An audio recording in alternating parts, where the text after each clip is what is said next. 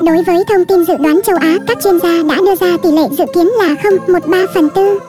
Theo đó, thì đoàn quân của huấn luyện viên Pep Guardiola đang có phong độ tương đối tốt trên sân nhà Etihad.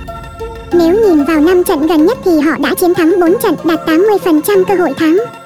Và duy nhất một trận đấu họ bị thua. Và tại giải ngoại hạng Anh thì đội bóng này đã có được 38 điểm sau 16 trận đấu được chơi tại Etihad. Trong khi đó, Leeds United lại là đội bóng có được thành tích làm khách đứng thứ 11 tại ngoại hạng Anh ở mùa giải này.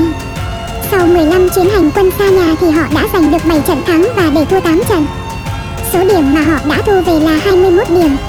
Và nếu tính trên mọi đấu trường ở 5 trận gần nhất thì đội bóng này đã thua 3 trận và thắng 2 trận. Tỷ lệ thắng theo đó chỉ đạt 40%.